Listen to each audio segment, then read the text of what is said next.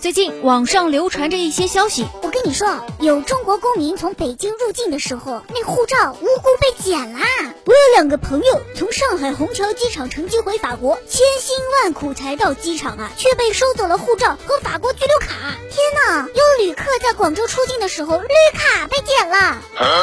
别慌别慌，这些消息啊，全都是假的。五月十三号，中国移民管理局发布消息称，近期境外一些媒体出现了我国停办护照、对绿卡剪角、禁止出境等等的假消息，歪曲抹黑我出入境管理政策，意图干扰常态化疫情防控条件下依法精准有效的出入境管理措施。希望广大出入境人员不信谣，如果有出入境问题，可以拨打幺二三六七热线咨询。哦。之后啊，广州、北京、上海边检也迅速回应不实传言。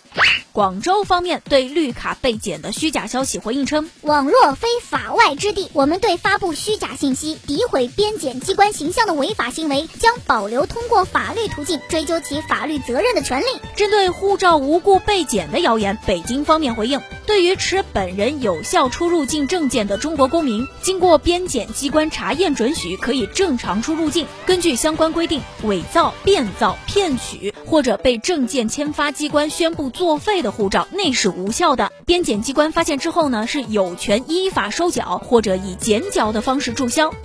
上海边检对有人的法国居留卡被收走一事回应称，事实上，自二零二零年三月二十五号的零时起，虹桥机场就已经暂停了所有国际、港澳台的进出港航班业务。